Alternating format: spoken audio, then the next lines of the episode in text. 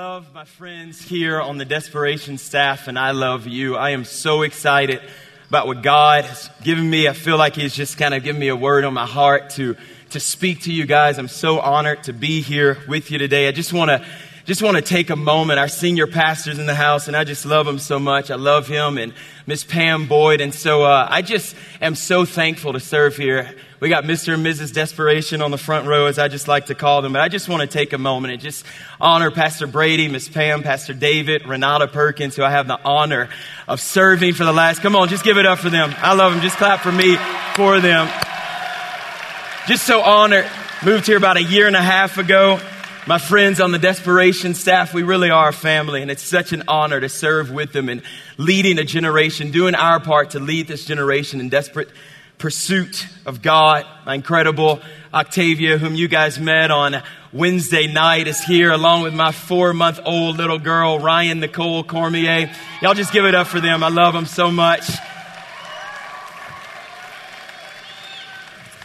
So, like I said, and like you heard from Pastor John Mack from Louisiana, uh, born and raised deep South Louisiana, Lake Charles, and about 30 minutes from the Gulf Coast. And I just want to tell you a little bit about my background as it relates to even the message this morning. I was raised in church, just a church kid. I went to Christian school from preschool all the way through fifth grade. So some of my earliest memories are just sitting on the pews in the back of a church multiple times throughout the week Sunday mornings, Sunday nights, Wednesday nights, Saturday mornings, cleaning our church, serving at our church. My dad was a deacon, my mom was a Sunday school teacher. So I grew up around church a lot. My family's been serving God for years now. And I have a brother who's about 10 years older than I am. So 10 years my senior. And so about second grade or so, he was a senior in high school, about to graduate and be out of the house. But it's so interesting whenever you grow up with uh, another sibling. How many of you have an older brother in the house today? Come on. And so, so some of you may, some of you may feel me because you always go through kind of what we call like the, the comparison game. My older brother and I are like, like night and day in many, many areas. You know, he's like, I mean, he's, Uh, got, I mean, just muscles on top of muscles, like muscles on top of his head, on his face. I mean, just everywhere. I mean, he was like all-star athlete, like, I mean, incredible football player, basketball player, track. I mean, all of it just came naturally. Anybody know people like that? Like, they don't even have to like try to. They're just like naturally good at stuff like, and so, and so kind of growing up in our house, I was always kind of, even in my head, like, man, like, what am I going to do? Like, what am I going to be really, really good at? Like I said, my brother, once he graduated high school, got a football scholarship to a really nice university, you know, full ride and all of that. So the pressure was on, you know, once I moved into my teenage years and trying to figure out, like, what am I going to do? Like to, to really kind of, I don't know, like impress my family or just impress people around me, extended family, whatever. And so my brother, like I said, super athletic, ended up going to the Marine Corps and all these different things. I'm like, I like people and I like singing. I don't, that comes natural for me, but that was like, that was kind of it. You know what I'm saying? Like I could play a little bit of sports, but nothing, nothing to the degree of where he was. And so I remember going through junior high, going through high school, just trying to figure out like, who am I? Like, what am I going to do to really leave a mark and kind of be known for? And so just kind of playing that game. You know, it's really interesting because just a few months ago, I was interacting with several pastors and, and several of them were saying like, oh, I, I, like this. Like, man, this is my favorite football team or this is my favorite basketball team or this is my favorite whatever. And so they were like, you know, Brandon, what, who's your favorite like football player? And I was like, I mean, I don't, I, I don't know. I like football. I like watching basketball, but I'm not like diehard. And so one of them were just like, well, like, well, like, what sport do you like? And I was like, I don't, I mean, I don't, uh,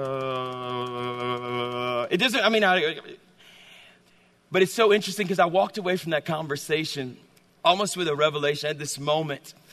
We love placing people in certain boxes because it makes us feel better. Like uh, immediately, once I meet someone or once you meet someone, we love to just kind of say, like, this is who you are. Like, I want to, like, and just kind of label them, right? And, and we love, we just, I mean, it just comes naturally, even like in adults as we're conversing and we're talking. And, and if we're not careful, and this is kind of where I want to, I'm going this morning. God has called us to know who we are. Can I get an amen? All right. And so, so this morning, let me just give you a little, let, let me, let me just, I want to just ask for your help this morning. I'm to, I'm to ask you, man, I'm from the South. I grew up in church my whole life, but I grew up in talking church. So people kind of talk back at the preacher. Anybody know what I'm talking about? All right, that's about half of you. Okay, so so you can just be. I mean, if some, I mean, God's moving on your heart. He's saying you, it's okay to say, "Amen." That's good. Come on, somebody. I mean, like all of those different things. Everybody tracking with me? It's early this morning. Is everybody tracking with me?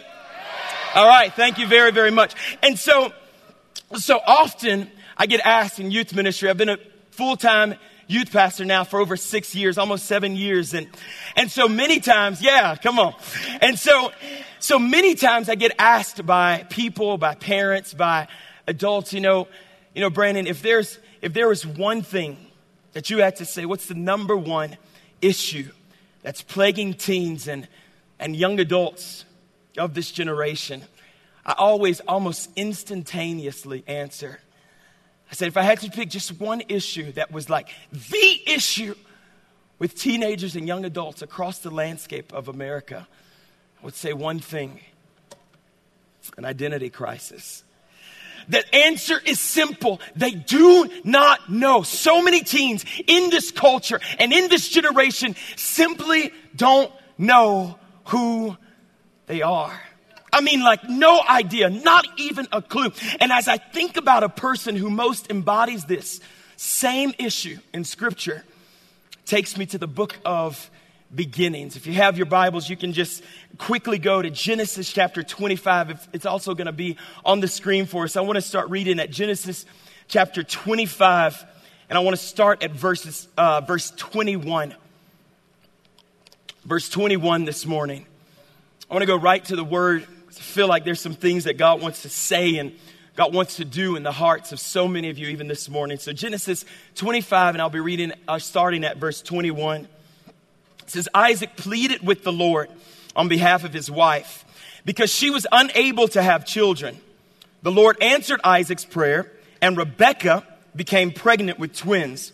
But the two children struggled with each other in her womb. So she went to ask the Lord about it. Why is this happening to me? She asked. And the Lord told her, the sons in your womb will become two nations. And from the very beginning, the two nations will be rivals. One nation will be stronger than the other, and your older son will serve your younger son. 24 says, and when the time came to give birth, Rebecca discovered that she did indeed have twins. Go figure. Verse 25 says, the first one was red at birth and covered with thick hair like a fur coat. So they named him Esau. Then the other twin was born with his hand grasping Esau's heel. Everybody say heel. So they named him Jacob. Everybody say Jacob. Isaac was 60 years old when the twins were born. I want to skip over to Genesis chapter 32 and read a few verses out of that chapter as well. So Genesis 32, I'll be starting at verse uh, 24. It says, This left Jacob all alone in the camp. Everybody say, all alone. In the camp, and a man came and wrestled with him until the dawn began to break. When the man saw that he would not win the match, he touched Jacob's hip and wrenched it out of its socket. Then the man said, Let me go, for the dawn is breaking. But Jacob said, I will not let you go unless you bless me. 27 says, What is your name? The man asked. And he replied, Jacob. 28 says, Your name will no longer be Jacob, the man told him. From now on, you will be called Israel because you have fought with God and with men and have won. Please tell me your name, Jacob said. Why do you want to know my name? The man replied. Then he blessed Jacob there. 30 says, Jacob named the place Peniel. Everybody say Peniel, which means face of God. For he said, I've seen God face to face, yet my life has been spared. The sun was rising as Jacob left Peniel, and he was limping because of the injury to his hip. If you're taking notes this morning, simply want to preach from a topic, a message that I've just simply entitled, What's Your name. Everybody, bow your heads. Father, I just thank you so much for the power of your word. I thank you that your word is sharper than any two edged sword. It's able to divide even between soul and spirit. I pray that even as I speak this morning, God, that you would place power and anointing on my words, God. Father, I thank you for what you're going to do through the power of your Holy Spirit this morning. In Jesus' name. And everybody said, Amen. So what's your, what's your name? What's your name? Jacob, like all of us, had a prophetic promise, a destiny, a plan, a purpose to fulfill that was well thought out and planned out from before the time he was in his mother's womb.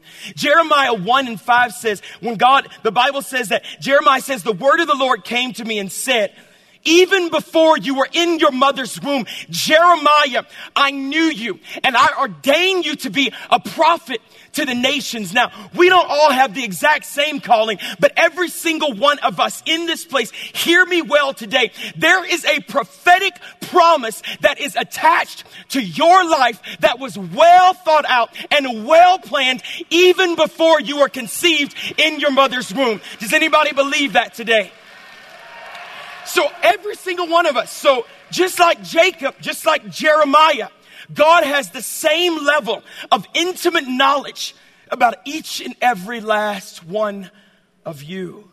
You see, before Jacob was born, the word of the Lord came to his mother, saying that he would rule, he would reign, he was born to lead, but the boy had issues. Everybody say issues. We all have issues. I don't know your issue. You don't know my issues. But I know you got some stuff going on in your life. You see, Jacob was selfish and self centered even in the womb. And here's what's interesting. Whenever Hebrews, whenever it came time to, to, to, to name their children and to really, it, a name was so much more than what it is today. Many of us just kind of arbitrarily were named, maybe even by our parents, or whenever we think name, we just think, oh, Michelle or, or Susan or, or Brandon or, or whatever. But in the Hebraic mindset, whenever you would speak a name over someone, it was so much more than letters in the alphabet. You were literally speaking their identity identity and their purpose over them. Does that make sense? And so many times in Hebrew culture, they wouldn't even name the children or name the child until after he or she was born because they would watch for the characteristics and the gifts that they would begin to display. If they were, if they were mild mannered or, or, or tempered or if they were aggressive, many times they would speak or come up with some name that had to do with their personality or many times a name that was attached to their destiny, i.e. Jesus means he who saves. So whenever the angel came to Mary and said, you shall call his name Jesus, for he will save the people from their sins. Does that make sense? And so, and so even whenever Jacob was, was born, and afterwards, the moment, at the moment whenever he was born, we see Jacob coming out of the womb and grabbing his brother's heel. Everybody say Esau.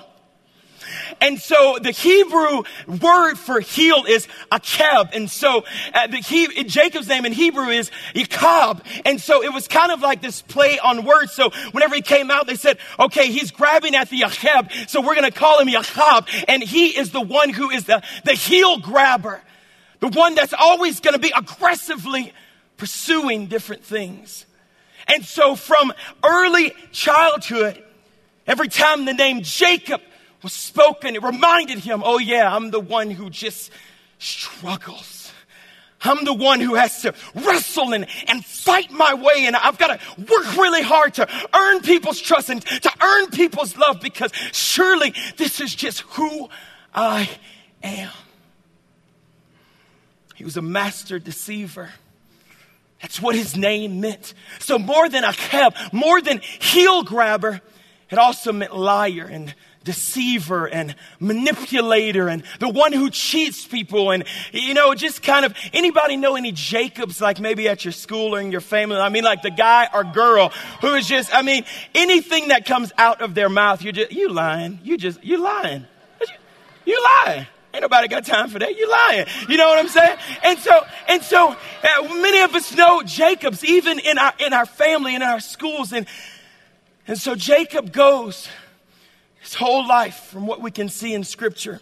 And we don't have time to read it all, but later on in Genesis, chapter 25, there's an incident where Jacob manipulates his brother for something called the birthright. And that's not where I want to go this morning. I don't have time to unpack everything, but just to suffice it to say, the birthright was a huge deal in Jewish culture. And Jacob, being the manipulator, the liar, the heel grabber that he was, manipulates his brother out of his birthright and takes it. And then later on in Genesis chapter 27, another time he deceives, true to form, true to his name, he even deceives his own father, Isaac, pretending to be his brother. Okay? And so he steals, he's uh, not only stolen or manipulated his way and works really, really hard to get the birthright, but then he also manipulates in order to get the blessing of the firstborn son. These two things were different, and Jacob wanted it all because that's just who Jacob is. Of course, he's inspired by his mother, Rebecca, just, just to prove the point that the apple does not fall very far from the tree. Okay, so his mom tells him, Why don't you deceive your. His mom loved him so much more than his brother. And so, even we see that there's just dysfunction all around in this family. But getting back to our main topic here, Jacob the deceiver, the heel grabber. Genesis 28. Jacob is on the run from his brother who has vowed to kill him. Because you see, the moment whenever Esau finds out that not only once has Jacob manipulated me and deceived me and cheated me out of what's rightfully mine, but again, he's taken away the blessing of the firstborn from our father and Esau makes a vow I will kill my brother. Jacob, I will kill you. And so Jacob's kind of on the run from, for his life, and he's running from a brother who's vowed to kill him. Even after all of the deceptive wickedness in his life, Genesis 28 rolls around, and we still find a God who seems obsessed with pursuing Jacob. You see, for the first time, God comes to Jacob and he confronts Jacob directly by way of a dream. Now, here's what's interesting to note. This is the first time that we can see in scripture that Jacob is actually alone. Every time, every other time from birth up until this point, we see Jacob hanging out with Esau or Jacob with his father or Jacob with Rebekah or Jacob with his uncle Laban and all these different things. But for the first time in scripture, we find Jacob alone and God comes to him and he begins to speak to him. And here's the deal God, true to form, God being God, comes to him and he doesn't come to him in some fashion of saying, You filthy piece of junk, you lying, deceiving, manipulating little man. He comes to him in a dream and he begins to speak his promises over Jacob, telling me, and I see this so beautiful in scripture. It's this picture of grace. Jacob, you have not done anything to earn what I'm about to speak over you in this dream, but based upon the promises and the character of who I am, my kindness is still towards you. My love is never changing, and I really am for you. Can I get an amen? It's just the Bible. It's just a, it's a scandal of the gospel. It seems almost too good to be true. And so God comes to him in a dream, Genesis chapter 28, and offers friendship to him. Because at this point, Jacob ain't got no friends. Everybody trying to kill Jacob. Jacob has been deceived by his uncle Laban. I mean, Jacob is on the run for his very life. And so God comes to him and offers him friendship when nobody else is there for Jacob. He gives him love. He gives him, he speaks over him covenantal promises. The same promises that God spoke to Abraham, God begins speaking over Jacob in a dream saying, through your seed, all the nations of the world will be blessed. Jacob, I know you're a liar. I know you're a deceiver, but my promises are based on my character, not your behavior. Okay. And so he tells him, this is what I want to do in your life. And so, so I just simply call this Bethel moment. Everybody say Bethel moment. Because Jacob, after this, he, he names this place, and, he, this, this place happens at Bethel. You see, many of you have had Bethel moments throughout this conference. And what I'm talking about are people just coming up to you and, and speaking encouraging words over you. And even in the middle of worship, God has reminded you of his covenantal promises. This is who you are. I love you. You're called to do great things. And, and so it's good to have Bethel moments in our walk with Jesus. You know, being reminded, man, God loves me. You're the apple of his eye. Your name has been called, carved into the palm of my hand. I love you. I am for you. I'm not against you. I'm not mad at you. I'm madly in love with you. And so that's Bethel moments that God, many of us have had throughout this conference. So Jacob leaves Bethel and just kind of goes on he responds to God and says, you know, God, if you, God, if you just, if you do all the things that you just said that you're going to do. And if you, if you really are who you say that you are, God, I'm in. I mean, I'm, I'm really in. I want to, I want to believe. And it wasn't so much that Jacob was trying to strike another deal with God. He was just trying, he made a vow with God, even in that moment, and said, God, if, if that's who you are, if, the, if, this, if it's really true, then God signed me up. And so many of us have had that moment or, or have given up, been given opportunity to have Bethel moments, many of them. But here's the deal Genesis chapter 32, we find Jacob left all alone again.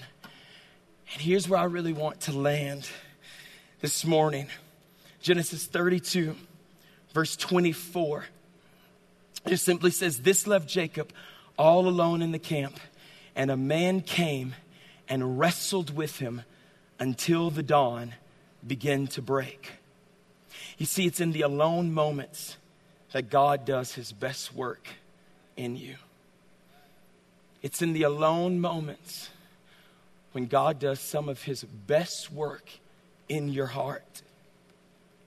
Verse 25 says that as they were wrestling, so this man comes, it's night, Jacob's alone again. A man comes and begins to wrestle with Jacob in the thick of the darkness at night. So he can't really see what's going on, but just wrestling because this is who Jacob is a wrestler, a heel grabber. I mean, really, I mean, all these different things who Jacob was. So God comes to him. And they're wrestling, this wrestling match. And then halfway through the match, the angel of God, as scripture says, simply placed his hand on Jacob's hip touched his hip, popped it out of socket. So he weakens him. And I see this today as a picture of, of brokenness. Of brokenness. You see, while everybody's telling you how to live, I just want to tell you this morning how to die. Did you catch that? See, it's in moments of brokenness that God can really do a work in our lives. Because some of us are so steeped in our pride that as much as God is trying to speak over you and to change your heart, because there's been no brokenness, you don't even have a capacity to receive it. It's like there's a wall here so God's coming to you and saying, I love you. I want to use you. I also want to change you. I love you too much to leave you the way that you are. But we have so many walls up because we have not yet been broken over our sin and broken over the love of God. And we can't really be the vessel and the tool in his hand that he wants to use. Bethel is good. Peniel is also necessary. And so he touches his hip and pushes it out of socket. And it's when Jacob is weakened that he's able to have a conversation with God. You see, no longer did God come to him in a dream. That's how messed up Jacob was. God, God would have even come to him and tried to have a conversation in his, in his sane mind and in real life. I don't even think Jacob would. No, no, no, no, no, no. I'll just keep striving and struggling and doing things my own way. So he comes to him in a dream at Bethel. But now God's saying, you know what? It's time for you to move past Bethel because there are great things that I have called you to do, Jacob. And the only way that you're going to be able to hear from me and really be able to receive from me is if you allow me to break you.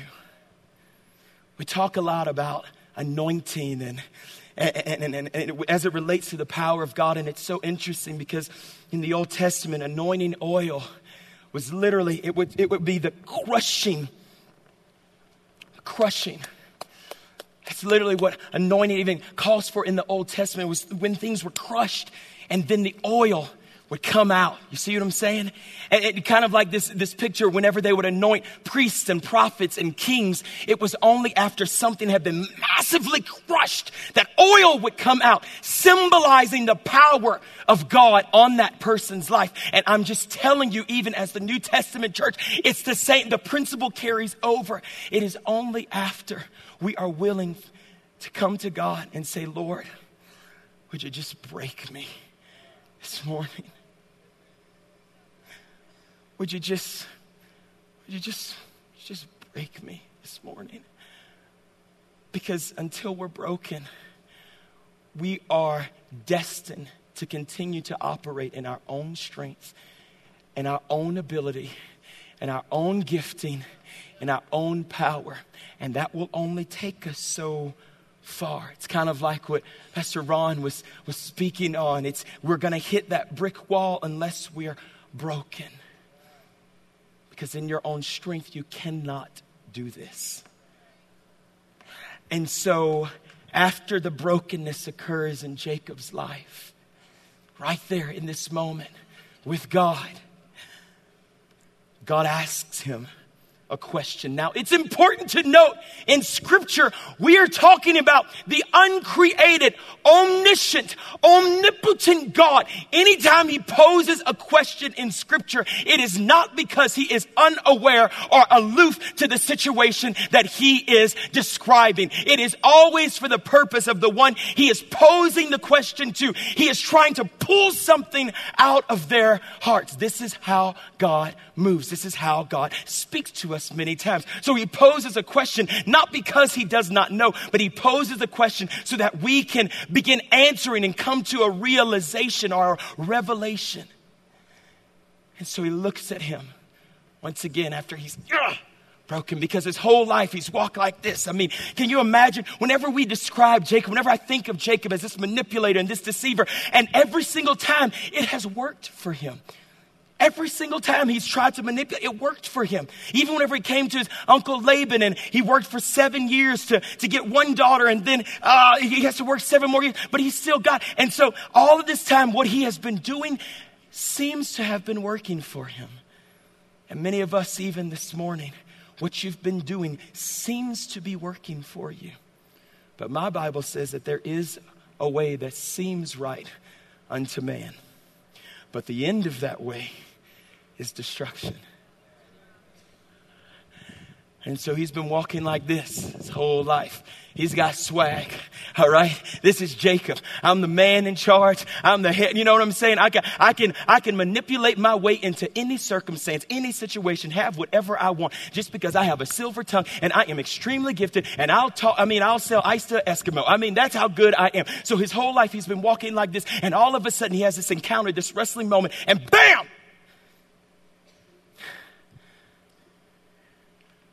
Kind of like this epiphany happens. And in that moment, God of the universe asks him, What is your name? And I would imagine, kind of played out something like Jacob saying, like nobody's ever asked me that before. Because again, it wasn't just letters. What God was really saying is, What is your identity? And so he, in a moment of weakness, in a moment of brokenness, he looks at him. He says, My name? You really want to know my name? I'm a liar I'm a deceiver. I'm a manipulator. I mean, I have real issues, God. I've done so many things wrong. My name is Jacob. And could you see this exchange taking place between Jacob and, and, and Elohim? I mean, Yahweh, the God of the universe. I'm a liar. It's just who I am. Perhaps for the first time, he's actually meditated on what his name means and he comes clean before God. I'm really good at putting on a show. I manipulate. This is who I am. You see, the name Jacob was as much what he was as it was as it is who he was. The name Jacob literally means heel grabber, liar, manipulator, cheat, fraud, fake, con artist. It's as much what he was as it was who it was, who he was. But you see, you have to understand that the prophetic word over Jacob's life was that he was destined to be a blessing to the nations of the earth. But it seems he went through much of his earthly life not knowing it and believing it, or, or maybe he knew it, but he thought he had to make it happen. So I have to lie, I have to manipulate. The end does not justify the means. God did not call him to manipulate and to, and to do all those different things and to be a liar. That wasn't his destiny. That wasn't God's best plan for his life. You see what I'm saying? And some of us have done things and, but I'm here to encourage you today. Your plans won't frustrate the plans of God for your life if you'll just yield to Him. Doesn't matter where you've been, doesn't matter what you've done. Your things, the things that you've done, do not have to frustrate the calling and the purpose that God has on your life. And Jacob learns this in an amazing way. You see, your beliefs always determine your actions. So you can tell me you believe whatever. You can tell me you love God. You can tell me you're wholeheartedly pursuing God, but your actions will always scream louder than any words you will ever say. And so, for Jacob, just looking at his life, we can tell that even if he knew, even if he had heard that he had been called of God, that he'd been chosen of God, he didn't really believe that. He had some kind of messed up understanding of it. Your beliefs always determine your actions. So it really comes down to a belief system. That's why I honestly believe in this generation it's an identity crisis. You don't believe the promises of God. So many don't believe the things that God has to say about them. Anything you must work to make happen outside of God's help, you'll work even harder to keep it happening. And that's what happened in Jacob's life. He started off a liar. He got everything by lying. And so he just had to continue lying because that was his MO. That's who he was. But it wasn't God's best. I want to talk to Jacobs in this room this morning. I want to ask every one of you in the same spirit, in the same tone, in the same tenor that God asked Jacob his name that day, I want to ask you, what is your name? What is your identity. Oh no, I'm not talking about what everybody else believes you are. I'm not talking about what your parents think about you. I'm not talking about what your youth pastors or your youth leaders think about you. I am asking you in the same tone and tenor that God asked Jacob that day, what is your name? What's your name? What is it? What's your identity? What's your character? I believe that there are Jacobs all over this auditorium today. In all sizes, shapes, skin colors, genders. You see, Jacobs are insecure and performance based because they have to work to make it happen. Because even though I may believe that God loves me, I've got to do something to earn it, right? I mean, it's just too good to be true. God wants to use me, but I've got to lie. I mean, the end justifies the means, so I'll do whatever it takes and I'll put on a show, I'll, I'll I'll do whatever. Jacob's publicly cocky, arrogant. But when alone, it feels like the weight of the world is on your shoulders because it's hard to keep going at pace because you're living in your own strength and your own power, Jacob. See, the Christian Jacob, and there are some Christ following Jacobs here today, strives really hard at being holy and, and pleasing God because you haven't learned to simply be who the Father has created you to be. That's the Christian Jacobs. And there are many of you even here today. You see, there's a little bit of Jacob in just about all of us. There's a little bit of Jacob in just about all of us. I was in a season of my life about six years ago. I was, I just finished college, just finished my undergrad at a Northwestern in Louisiana, 2006, and began to just ask God, you know, what do you, what do you want me to do with my life? And I mean, I have a degree, bachelor's of business administration, did pretty well academically, got lots of experience in leadership and student organizations and fraternity. I mean, like the whole nine yards. And just wondering what. And God said, just calling you to be part of missionary organization, YWAM, Youth with a Mission down in Tyler, Texas. And so spent five months there. And I just remember in that season, you see, this message is so alive in my heart because you're looking at a recovering Jacob. And so, in the season of my life, we were there for three months before we went out to India and various parts of the United States to doing ministry. But for three months, I remember going to God multiple times a week. There was this small prayer chapel that was located there and right outside of Tyler, Texas, Lindale, and a nice prayer chapel overlooked a lake. But I remember literally many times over saying, God, I need you to fix whatever's broken on the inside of me. I just, I want to be all that you've called me to be. I mean, hours laying down on my face, prostrate before the Lord. That's where you get changed. It's not in one little moment. I'm talking about a season of just going before God saying, God, I know that the Jacob in me must die. You don't outgrow Jacob, you annihilate Jacob. You can't coach Jacob out. You've got to pray Jacob's death. He's got to die on the inside of you if you're ever going to be all that God has created you to be. God cannot use a Jacob. He wants to use an Israel. We have too many Jacobs already. This generation doesn't need a Christian Jacob doesn't need a worldly Jacob. We need Israel's people who know that man, without God, I am nothing. My very best is a filthy rag before God. I need Him desperately. And so crying out to God.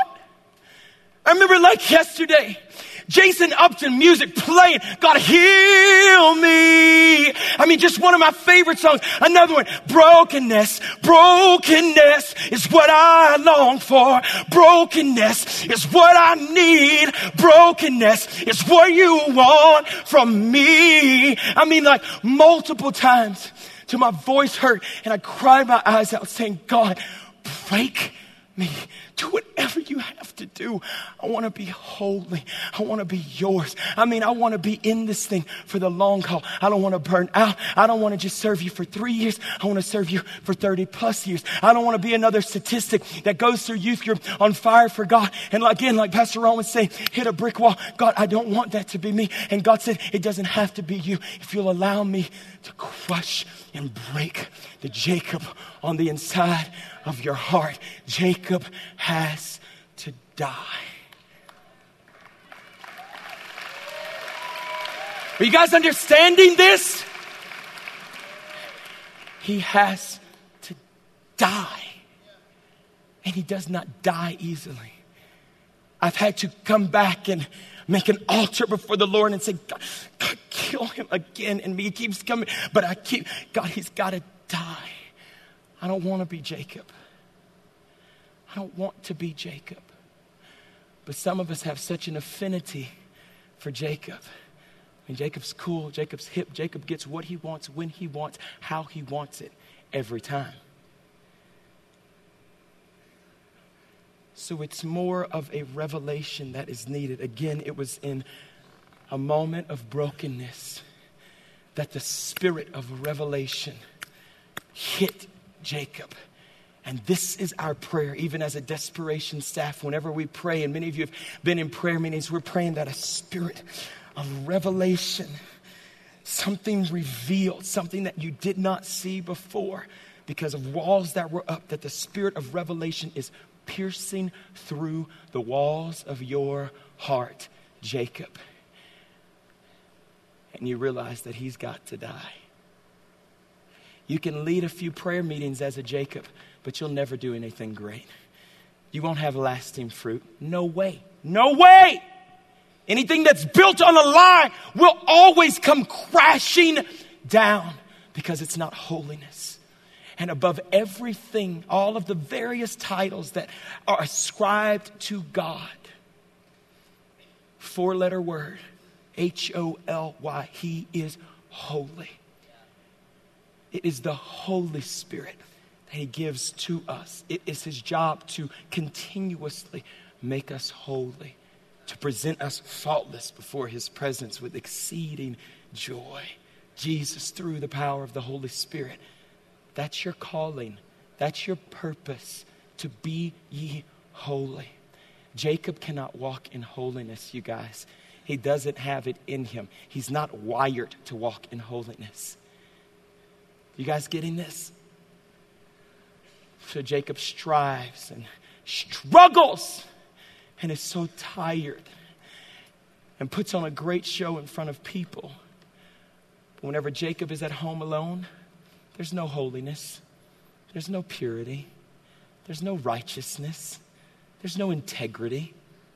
It's all a show, it's a sham, it's fake, it's not real, it's not lasting. This generation is filled with Jacob's. I believe that deep down inside there was a zeal and a passion that was improperly trained and improperly harnessed. Hence the struggle that continued his whole life up until this moment. And many of you have ambition and many of you have zeal. According to scripture, Romans talks about having a zeal for God, but not according to knowledge. And what we mean by knowledge is the very spirit of truth. So we can have lots of passion and, and lots of zeal, and I am all for it. I mean, I, I hope to be one of the most passionate people on the face of the planet all of my days, but our passion has to be in light of the Word of God because whenever the feelings go, the Word will remain. The Word will remain. Amen. Jacob's not interested in the word, Jacob is only interested in the feeling. That's why he can't endure. That's why Jacob can't last. Jacob's not long term.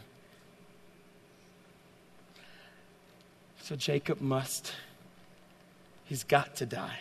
I mean, there's just no other option. So, in this place called Peniel, the way to have power with God is to be broken by God. The way to have power in God is to be broken by God. The question then becomes how do I get rid of Jacob? I'm so glad you asked. Again, Jacob can't be outgrown, Jacob must be annihilated. The solution is a revelation of divine truth. Jacob cannot stay alive once you have a revelation of divine truth. I am a son, I am a daughter of God. I am putting away the old nature.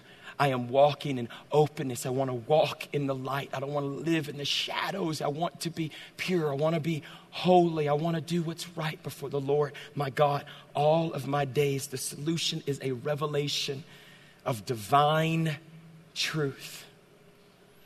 Well, let's go back to our story and just see what happens with Jacob. Verse 28, right after Jacob says, right after he replies, verse 27, What is your name? The man asks, or God asks. He replied, Jacob. Verse 28, Your name will no longer be Jacob, the man told him. See, from now on, you will be called Israel because you have fought with God and with men and have won. Your name will no longer be called Jacob. In a moment just like that, God changes his name from liar, manipulator, fake, and fraud to Israel, which literally means Prince of God. And he began, and again, it's not just a cool title. He was speaking over him. This is your new identity. This is what I've always dreamed for you to be. Do you realize, again, from before you're in your mother's womb, God had dreams about you?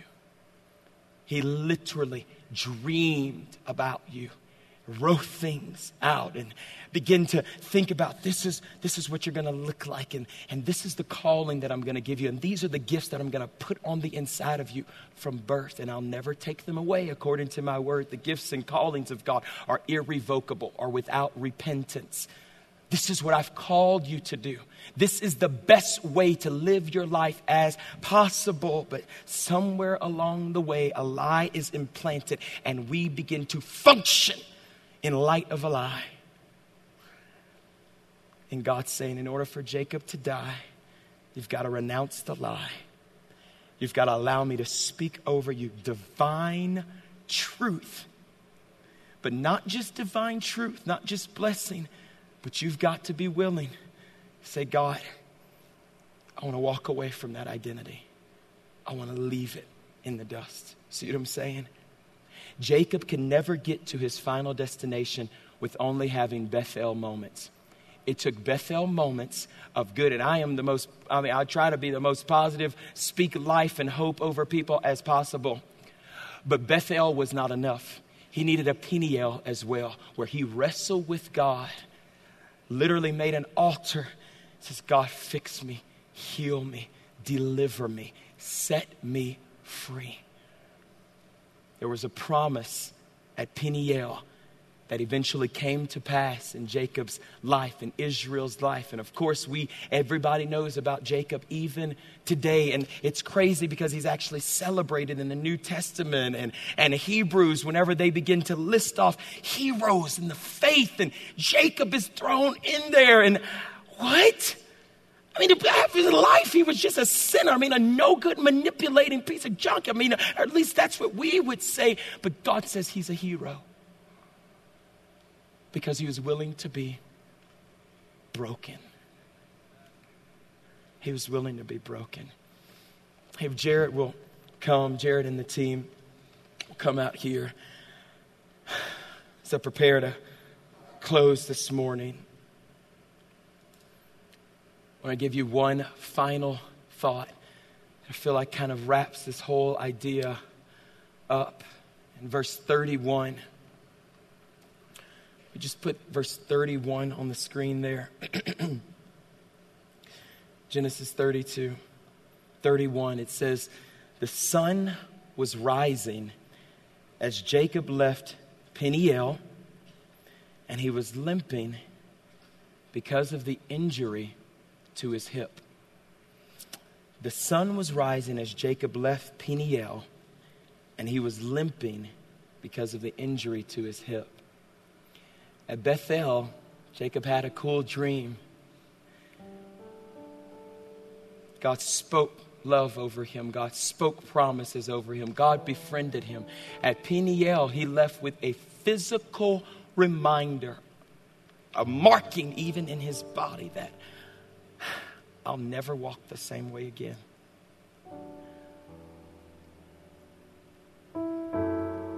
I'll never be the same person again.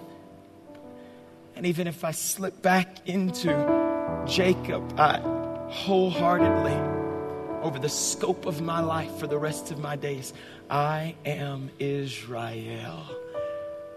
I've got a new name. Maybe Jacob doesn't resound with you this morning. That's why I'm asking you, what is your name? Is it one who is full of lust? Is it one who is full of pride? Is it one who is full of rebellion? I'm here to tell you that God wants to give you a new name if you'll allow Him to break you and to crush you. But it's in the brokenness that God says, you know what? Once you're broken, you be, can you, you somehow become clay that I can begin to mold. Clay is not moldable, hard. So even in that, we see a breaking and a crushing, something that the Father can use. And so much, so many of us have so much zeal and ambition, and it's a good thing.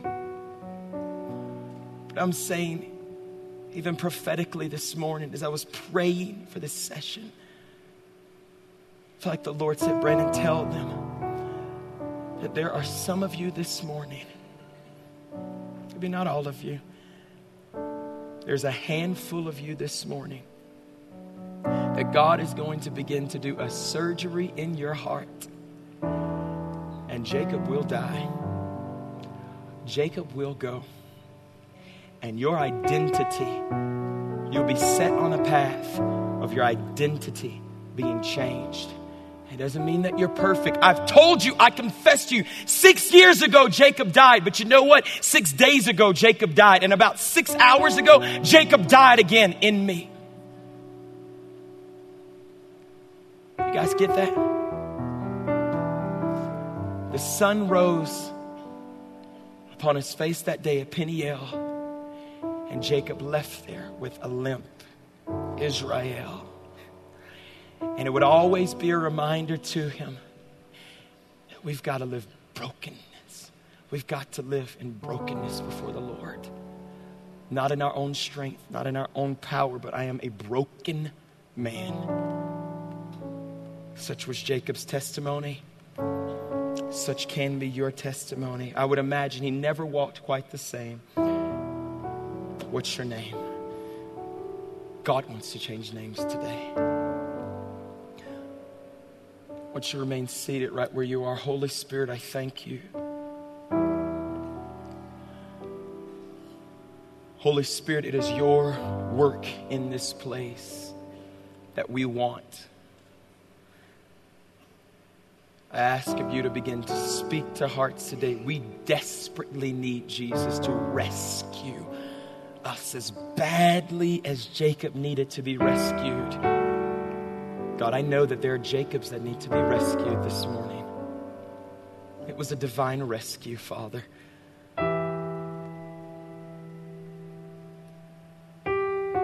Right now, in this moment, I'm just going to go to ministry time. And here's what I don't want because I'm going to give an altar call this morning, but this isn't popularity.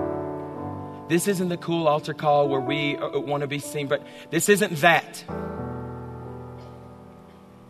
This, is, this isn't even a moment for you to bring up all your best friends and you to pray and cry over each other. This is not that. This is an opportunity to have an alone moment so that God can do some of His best work in your heart. Does that make sense? So, in a moment, I'm just going to ask for any and all Jacobs who are ready to have their name and their identity changed. This is not a Bethel. This is not me just telling you how awesome you are and how much God loves you. This is Peniel, where you do business with God where you literally get before the presence of God and say, God, whatever is in me that is unholy and impure, I want that person. I want that man, woman, boy, or girl. This is for youth pastors, youth leaders, students. I want him or her to die because I want to be used by you because I have a destiny because I have a calling and I want to accomplish it. Paul said, We've got to lay hold to that which has laid hold to us. I have grabbed hold to the one who has grabbed hold to my life. That's what this is this morning. So I want you to think long and hard. This is not a it's split. This, no, no, no. This is an altar. This is a funeral for Jacob.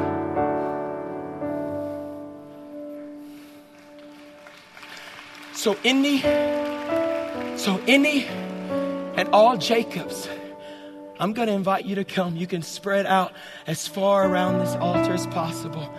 I would suggest that you fall on your knees before the Father and just say, God, Jacob must die. If that's you this morning, we're not going to drag this out.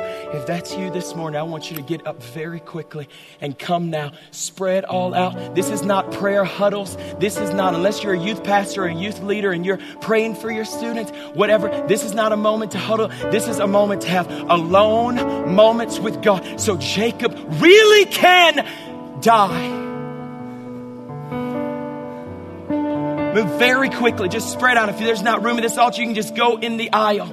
You can go underneath chairs. I don't care where you go. Just have a Peniel moment with God so Jacob in you can die.